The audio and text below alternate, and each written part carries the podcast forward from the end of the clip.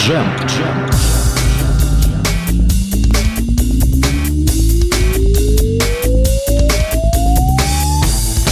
В принципе, по программе Apple Jam можно проверять, четверг сегодня или не четверг. 22 часа сегодня в четверг или не 22 часа.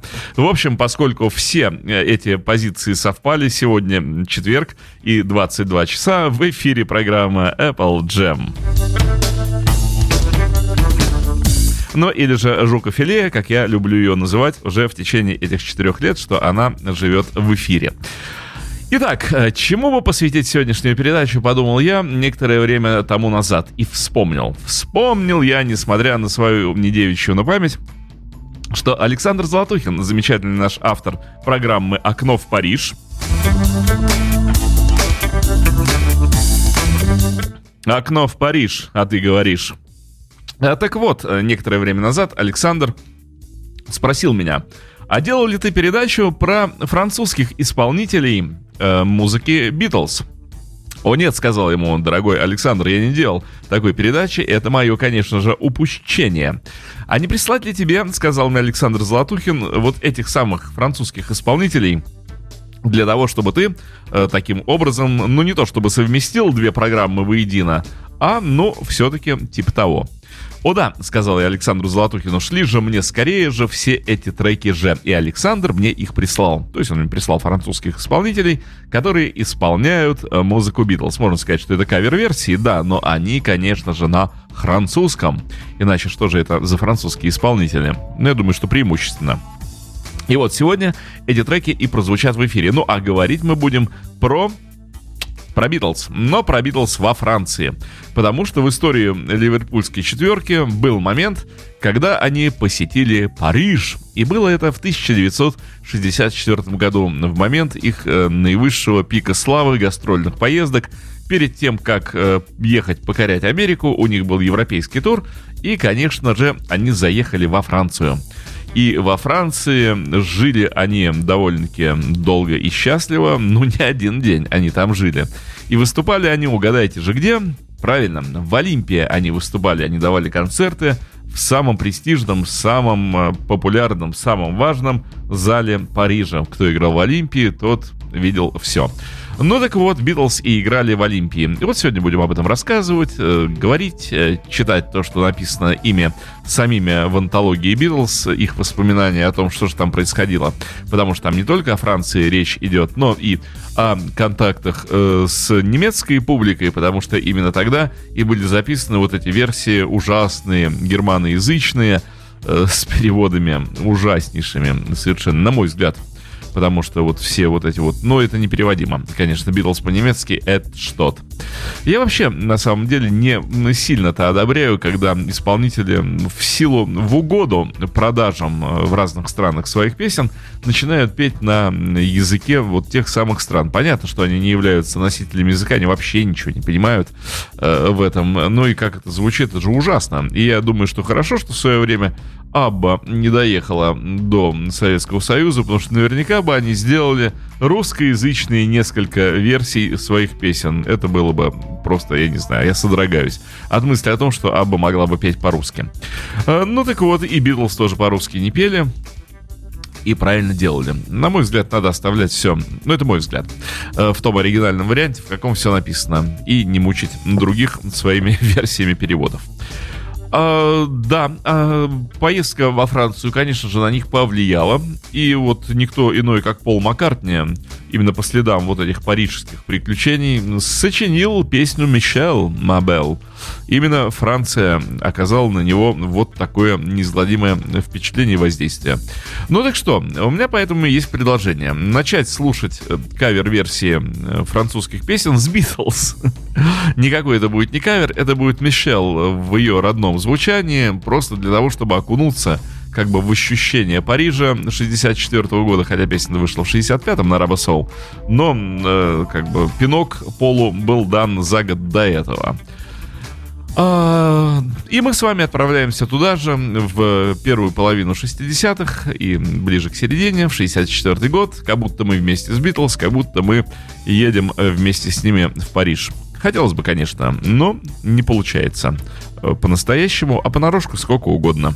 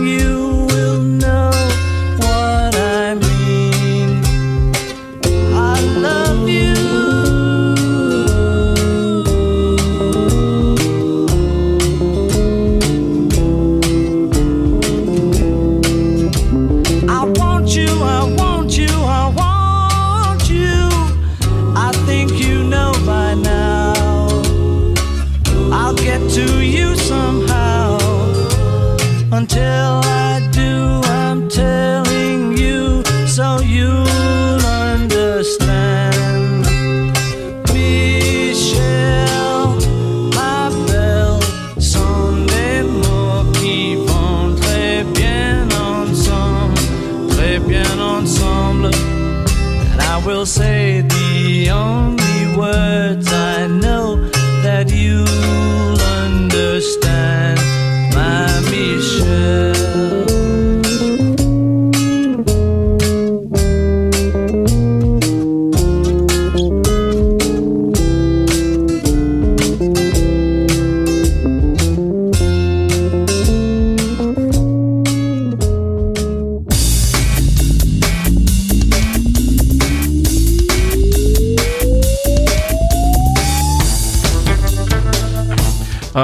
мы и окунулись с вами, а некоторые даже, наверное, уже и пропитались эм, вот этой самой аурой Парижа 60-х годов. А, Ну и сразу дадим слово самим битлам. А, Джон Леннон говорил, если от нас хотят такие вещи, как Салли или Бетховен, то нам не нужно для этого стоять на ушах. Мы могли бы хоть завтра изменить программу концерта в Олимпии, вставить в нее ранние рок-н-ролльные номера, которые мы исполняли еще в Гамбурге и в Каверн, такие как Sweet Little Sixteen и так далее. Да легко. Нам есть чем гордиться, особенно тем, что на афишах Олимпии наше название значится первым. Если бы мы открывали шоу и сделали бы это скверно, нам не было бы оправдания, тем более, что после нас должны были выступать другие артисты. Но мы звезды континента, мы будем надеяться, что это сработает. Мы к вам заехали на час. Привет, bonjour, hello, мы звезды континентов. Вот так вот дословно. Джордж, в январе 1964 года мы дали несколько концертов в Париже. Французская публика оказалась кошмарной. Нам представлялись девчонки-француженки, о-ля-ля, и все такое, но в зале, по крайней мере на первом концерте, сидело старичье в смокингах, а шайка парней педиковатого вида околачивалась у служебного входа, крича «Ринго! Ринго!» и гоняясь за нашей машиной. Мы не увидели ни одной Бриджит Бардо, которых, честно говоря, надеялись встретить. Ринга, эти парни гонялись за нами по всему Парижу. Нам э, было бы, конечно, привычнее видеть э, поклонниц девушек. В зале ревели, они визжали. И это немного напоминало наше выступление в мужской школе Стоу. Вот такая встреча в Париже была уготована Битлз. Рассчитывали на парижанок-девчонок, симпатичных, молодых, сексуальных. А вместо этого были парижане ребята, что немножко смущало ливерпульцев. Непривычны были ливерпульцы к таким вот парижанам-ребятам. Хотелось им чего-то иного. Ну и вот сейчас, конечно же, начинаем слушать кавера в исполнении французских артистов. Доминик у нас открывает э, вот эту самую французскую серию, некто Доминик, и, конечно же, Мишел, потому что раз Битлз показали, как надо исполнять Мишел, то сейчас будем уже сравнивать, насколько французская версия ну, либо походит на битловскую, либо лучше, либо больше соответствует Франции.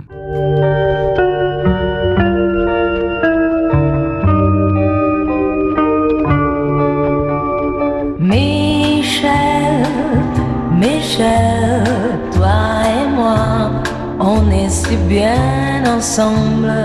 Oh Michel, Michel, Daniel sont de noms qui vont très bien ensemble, très bien ensemble. Je t'aime, je t'aime, je t'aime, et toute la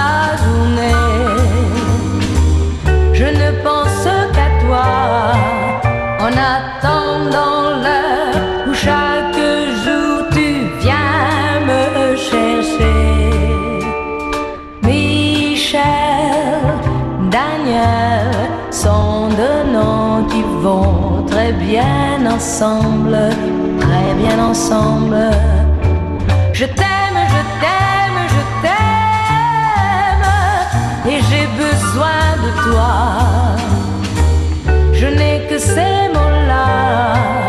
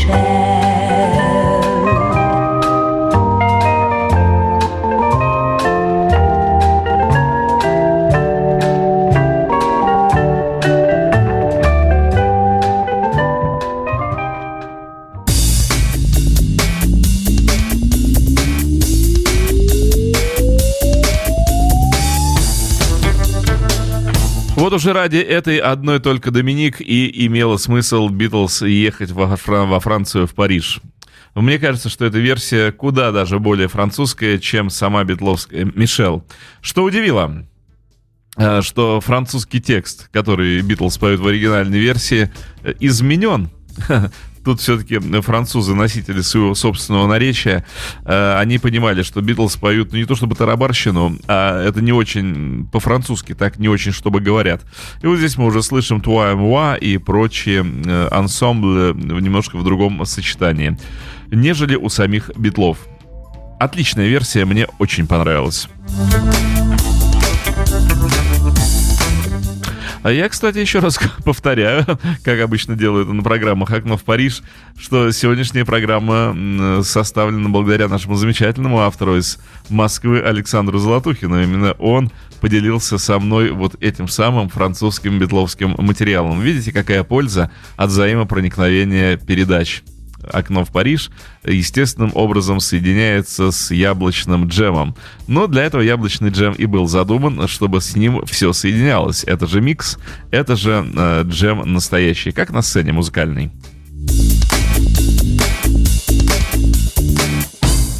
Итак, продолжаем э, слушать самих битлов по поводу того, как проходили концерты э, в концертном зале «Олимпия». Э, Джордж вспоминает.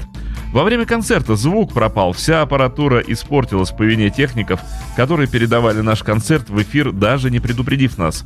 Все это вызвало разочарование, которое, правда, несколько скрасило то, что нас впервые в жизни поселили в огромных номерах с великолепными мраморными ваннами.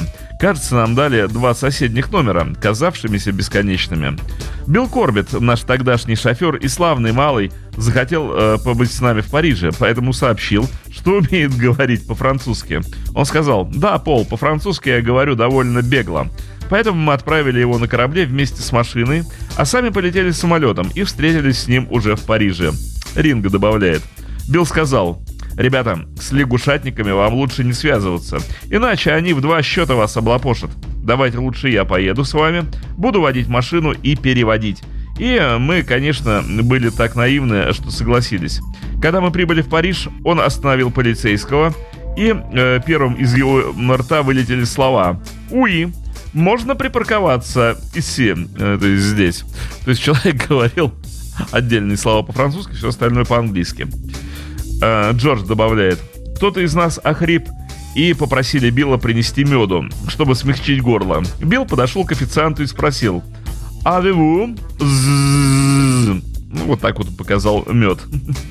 Ринга, нас опять не обманули. Но Билл, тем не менее, мог достать все, что угодно. Помню, однажды я послал его за парой зеленых носков, когда Джордж купил в Эшере дом с бассейном. Он сказал Биллу, я хочу 8-метровую вышку для прыжков в воду.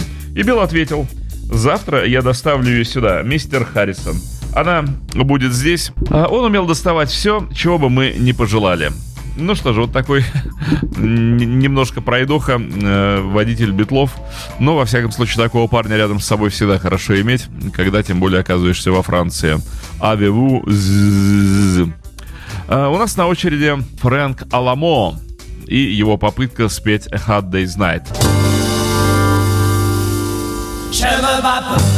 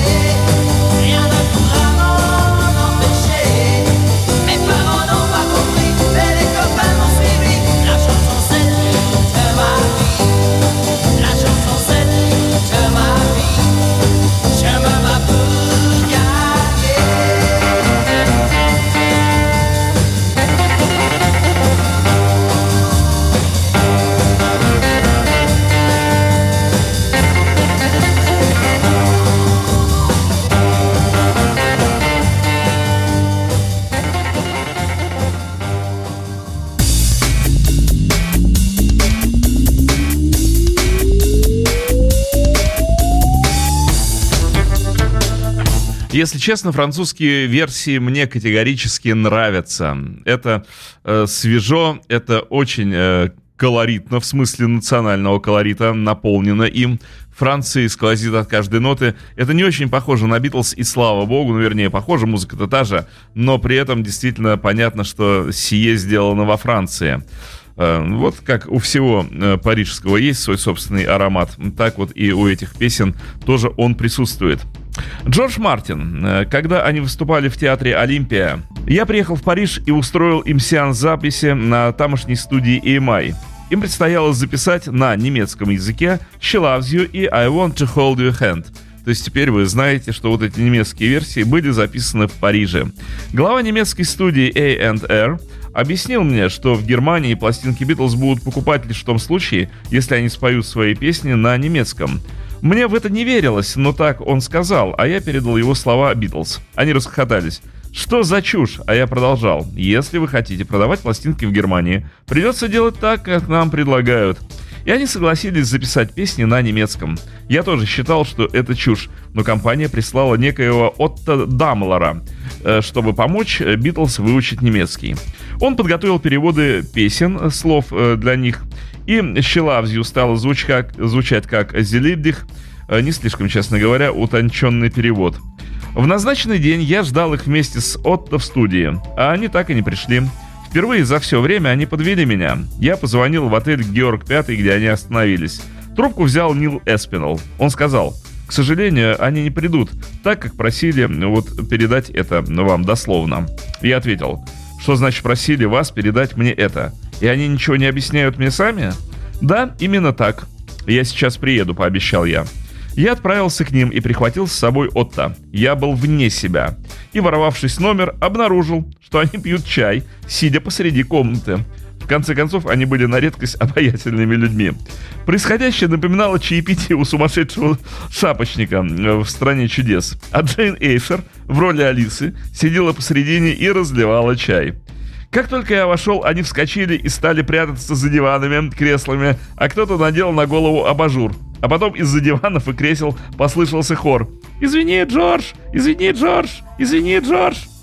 Я не мог не рассмеяться и сказал, «Ублюдки, вот кто вы такие! А кто будет извиняться перед Отто?» И они запели хором, «Извини, Отто! Извини, Отто!» Наконец, они согласились поехать в студию поработать. Они записали две песни на немецком. Это была их единственная запись на чужом языке. Но, как оказалось, сделать этого было не нужно. Битлз были правы. Их пластинки покупали даже с записями на английском. Ну что, вот такие вот молодые идиоты. По-другому и не скажешь. Зато весело, зато нормально. Зато вот, да, Джейн Эйшер была в Париже в 64 году вместе с Полом Маккартни. О чем это говорит? О том, что, конечно, фиг э, Пол мог на каких-то парижанок там рассчитывать. Ревнивая Джейн, наверное, была постоянно рядом. Даниэль Денин э, поет нам «Мишель».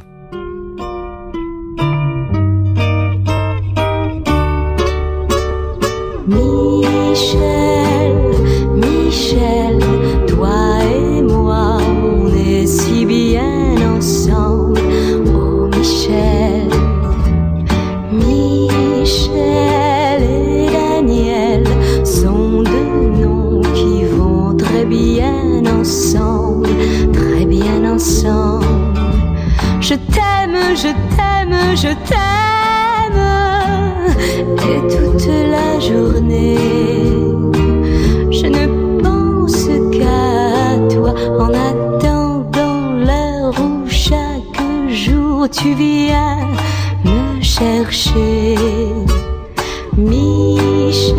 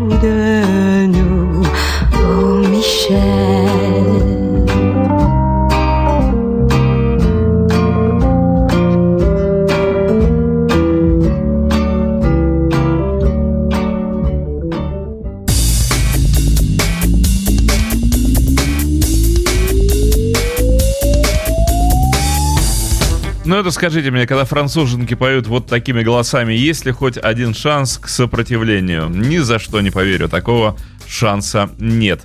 Э, Замечательные э, варианты исполнений. Еще раз повторю, что мне, конечно, это очень нравится.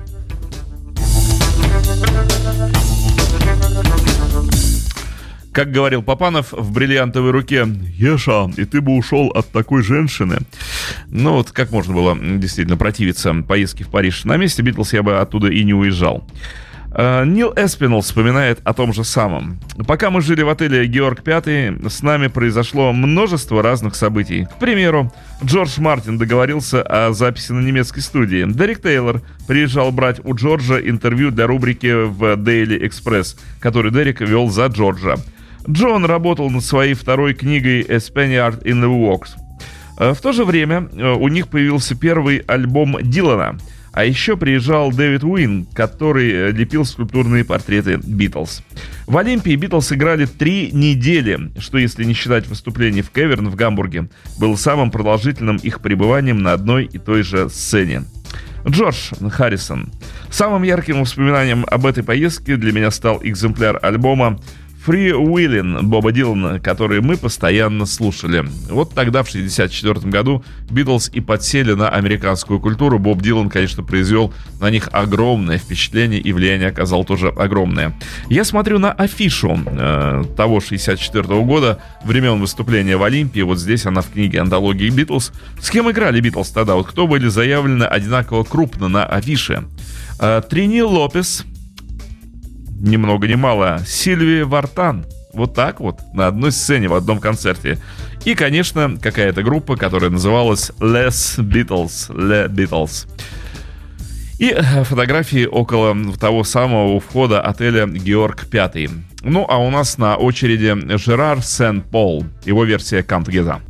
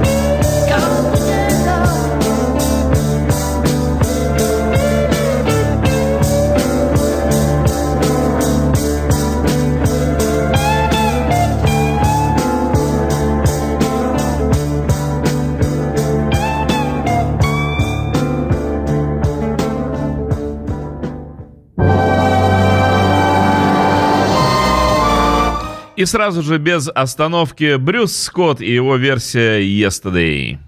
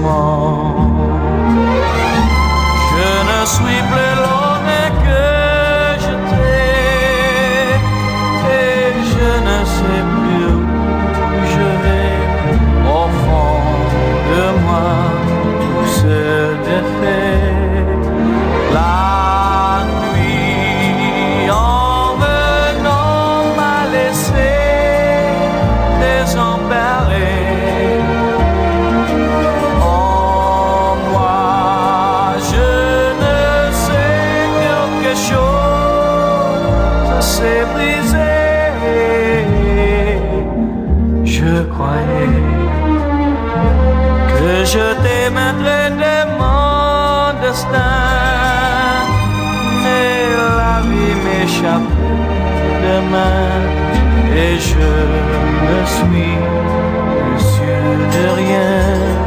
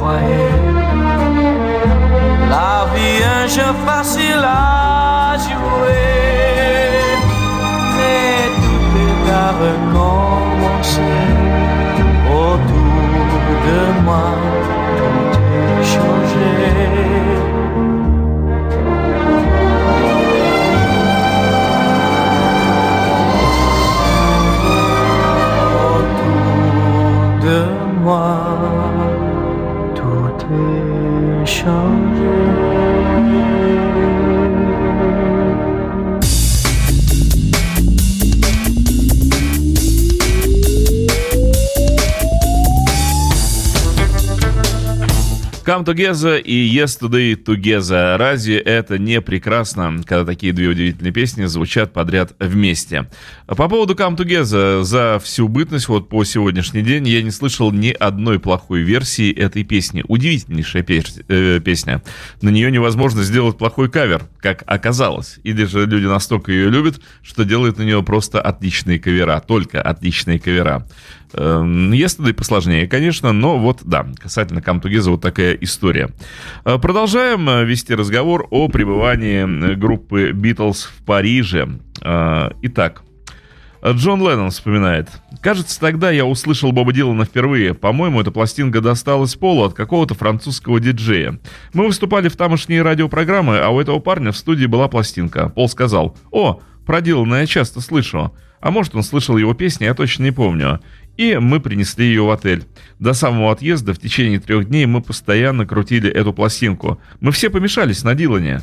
Услышав Дилана впервые, думаешь, что это именно ты первым открыл его но множество людей уже открыли его до тебя. Дерек Тейлор. Я приехал в Париж в 1964 году, чтобы написать статью для рубрики Джорджа. Он сказал, чтобы рубрика получилась интересной, пойдем-ка побродим. Сходим в ночной клуб, поднимемся на Эйфелеву башню, сделаем все то, что полагается делать во Франции. Тогда путешествия для них еще были в новинку. Все было интересно. К тому времени мне начали доверять, и однажды вечером Джон спросил меня, «Ты что ли прикидываешься ливерпульцем?» А все остальные уже легли спать. Мы немного выпили, тогда и завязался этот трудный разговор. Я сказал, не знаю, что значит прикидываешься, но я из Ливерпуля. Он сказал, да только родился ты в Манчестере. Я возразил, но это как посмотреть. Сейчас я действительно живу в Манчестере. Многие люди рождаются в одном городе, а живут в другом. Я родился в Ливерпуле, жил в Уэст-Керби. Моя жена вообще-то из Брикенхеда. После разговоров о том, кто откуда родом, под жесткой маской в Джоне удивительно быстро обнаружился славный парень, с которым, э, доказав это, что ты не из Манчестера и что с тобой стоит поговорить, можно было приятно поболтать на самые разные темы. Но о чем мы говорили, я не помню, потому что мы напились вдрызг. Эта ночь один из... Э, э, один из на один в обществе Джона очень понравилась мне. Но вот многие говорили, что э, если удавалось пробить вот эту скорлупу, которая плотно окружала Джона, если можно было сбросить с него вот эту маску и найти под ней живого, нормального, искреннего человека, то он открывался с самых удивительных и интересных сторон. Ну, а так вот, да, начинались разговоры. А ты кто такой? А ты кто такой? А ты откуда родом? Что ты из Манчестера, а не из Ливерпуля? Ну, вообще, да, если ты играешь за Манчестер, а не за Ливерпуль, то, боюсь, тебя в Ливерпуле не оценят. Но у нас на очереди некто Ле э, Леон Сю. Э, чтобы я мог прочесть эти французские наименования. Одно могу сказать, э, поют эти ребята All My Loving, а может это девчата, а может это еще кто-нибудь, а может даже французские домашние животные. Voilà,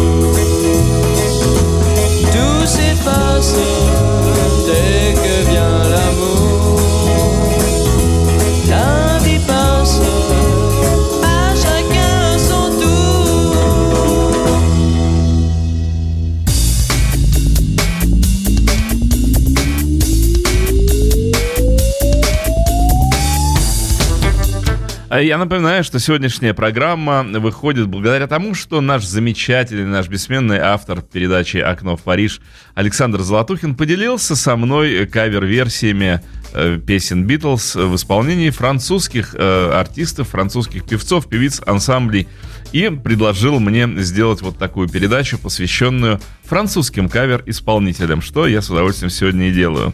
Видите, как хорошо, когда программы между собой дружат и сотрудничают. Спасибо еще раз Александру Золотухину.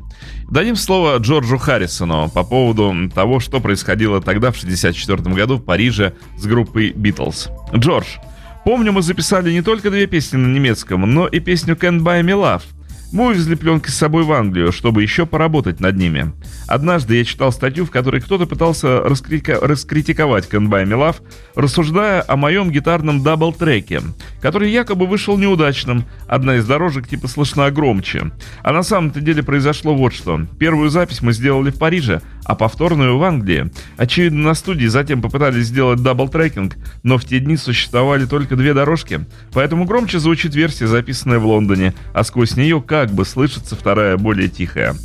Джордж Мартин. Я решил, что нам нужен припев в конце песни и припев в начале. Что-то вроде вступления. Поэтому я взял первые несколько строк припева, изменил конец и сказал, а давайте вставим эти строки. А если мы изменим конец второй фразы, то сможем сразу перейти к куплету. Они ответили, о, неплохая мысль, так мы и сделаем. Пол.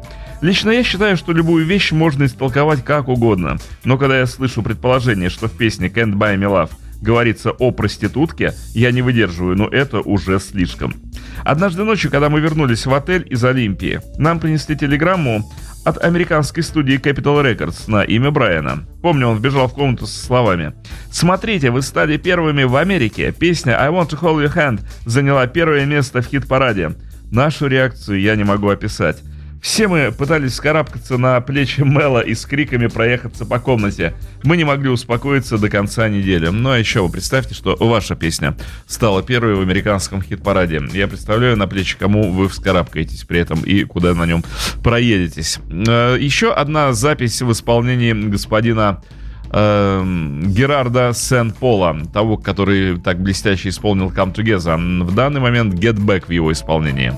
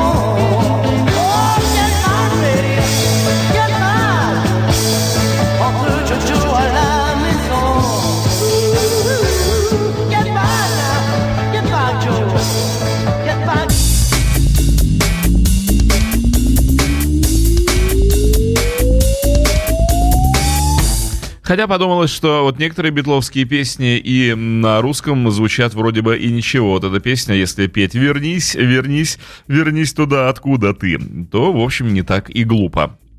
Ну или только мне кажется. Джон Леннон э, о записях, которые были осуществлены в Париже. Мне нравится песня I Want to Hold Your Hand, ну, вернее, это еще было в Англии записано, та, которая стала первой в Америке. Это красивая мелодия. Помню, как появился аккорд, который дал толчок всей песне. Мы сидели внизу в доме Джейн Эшер. Вместе играли на пианино и пели Oh, you got that something. И а Пол взял этот аккорд. Я повернулся к нему со словами «Вот оно, а ну-ка еще раз». В ТВ для нас было абсолютно нормально писать вот так, сидя нос к носу. Джордж, было так классно узнать, что мы вышли на первое место. В тот день мы отправились ужинать с Брайаном и Джорджем Мартином. Джордж повел нас в заведение, которое раньше было склепом. Вдоль стен были расставлены огромные винные бочки. Это был ресторан, в котором, ну, в общем, булочки имели форму пенисов, суп подавали в ночных горшках – а шоколадное мороженое напоминало большой кусок дерьма. Официанты подходили и поправляли на девушках чулки. Потом я видел несколько наших фотографий. Среди них есть снимок, на котором на голове у Брайана надет горшок. Мы чувствовали себя превосходно, поскольку сразу после Парижа нам предстояло лететь в Америку, поэтому первое место оказалось нам очень кстати. Мы уже закончили соглашение с Эдом Салливаном, поэтому поехали бы туда, даже если бы заняли второе или десятое место, но первое было гораздо лучше. До этого у нас в Америке было три пластинки, еще две выпустили другие студии, только после всей этой рекламы и волны битломании в Европе на студии Capital Records решили, ладно, поработаем с ними. Они выпустили I Want to Hold a Hand, как наш первый сингл, но на самом деле он был у нас уже четвертым. Пол. Песня From Me To You в Америке не имела успеха. She Loves You стала хитом в Англии, где заняла первое место, но провалилась в Штатах. Там же выпустили Please Please Me и опять провал. Так продолжалось, пока не появилась песня I Want To Hold Your Hand. Ну а у нас на очереди And I Love You в исполнении Оливье Диспа. Je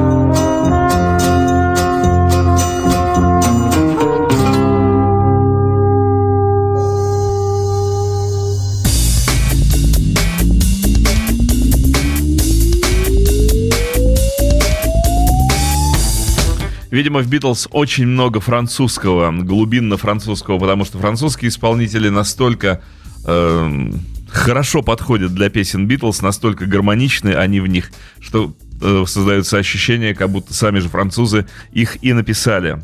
А может, в этом состоит гениальность э, композиторов э, в лице группы Битлз, что они подходят ко всему и всюду. А, Итак, по поводу песен. Джон, все это выглядело нелепо, я имею в виду саму мысль, чтобы иметь хит в Америке. Об этом нам не стоило даже мечтать, во всяком случае так казалось мне. Но потом я сообразил, что молодежь ведь повсюду слушает одно и то же. Если мы добились успеха в Англии, почему бы нам не повторить его в Америке? Однако американские дисжокеи ни за что э, не хотели слушать э, об английских пластинках, не крутили их, не рекламировали, поэтому они и не становились хитами. Э, Только тогда Time э, и Newsweek начали публиковать о нас статьи и вызывать к нам интерес. Дисжаки стали крутить наши пластинки, а Capital Records заинтересовалась. Хм, можно ли найти их записи? Мы предлагали им свои пластинки несколько лет назад, а они отказались. Но когда узнали, что мы прославились, стали спрашивать, можно получить ваши записи теперь? Мы ответили, ну если вы готовы рекламировать их. Они согласились, и благодаря им и всем написанным о нас статьях, пластинки уже пользовались спросом.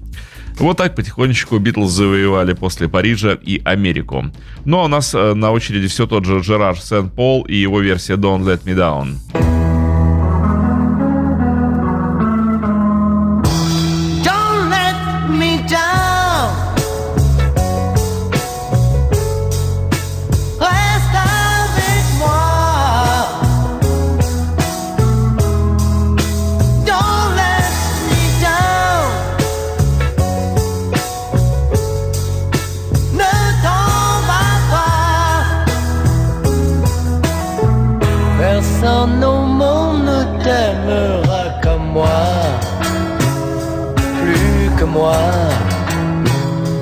Mieux que moi.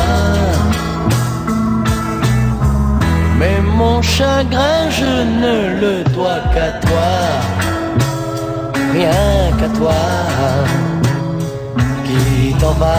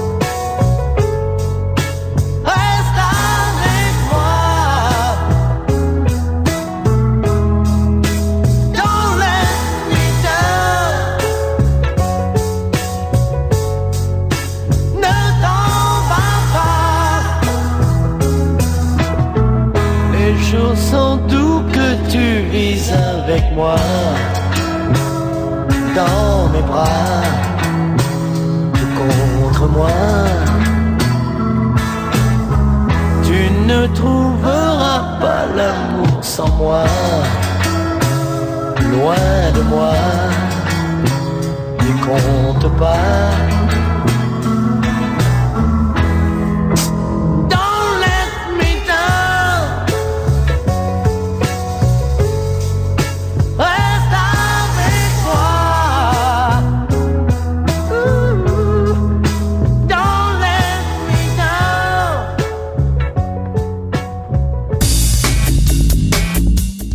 И э, продолжает Дерек Тейлор. Наконец-то Джон признал меня. С Джорджем наши отношения складывались удачно с самого начала. Он никогда не обвинял меня в том, что я родом из Манчестера. Он всегда старался помочь мне и продолжает в том же духе до сих пор. Если он берется за что-нибудь, то делает это с поразительным старанием. Он прямой и честный человек, поэтому рядом с ним я чувствовал себя непринужденно. В то время я был почти не знаком с Ринго, а Пол хоть и держался в стороне, но казался славным парнем. У нас было немало общего, мы выросли на берегах Мерси, и, несмотря на разницу в возрасте, подходили друг к другу. В Париже я понял, что они стали сенсацией. Их песня «I Want to Hold Your Hand» заняла первое место в хит-параде «Cashbox». Битломания распространялась, опережая их самих. Я написал последнюю статью э, Джорджа перед отъездом в Америку в духе «Завтра нашим будет весь мир». Сегодня мы покорили Версаль, а вместе с ним к нашим ногам пала вся Франция. Можно только гадать, как отнесется к нашему визиту Нью-Йорк. Но Daily Express не послал меня в Америку. Мне сказали, там есть наш американский корреспондент Дэвид Инглиш. Я думал, он не знаком с Битлз, он не поймет их. Только я их помню, понимаю. Я знаю этих людей. Зато меня попросили помочь в работе над книгой Брайана Эпштейна. И мы отправились с ним в Торквей. Ну и что ж, завершает сегодняшний выпуск программы Apple Jam замечательная Петула Кларк.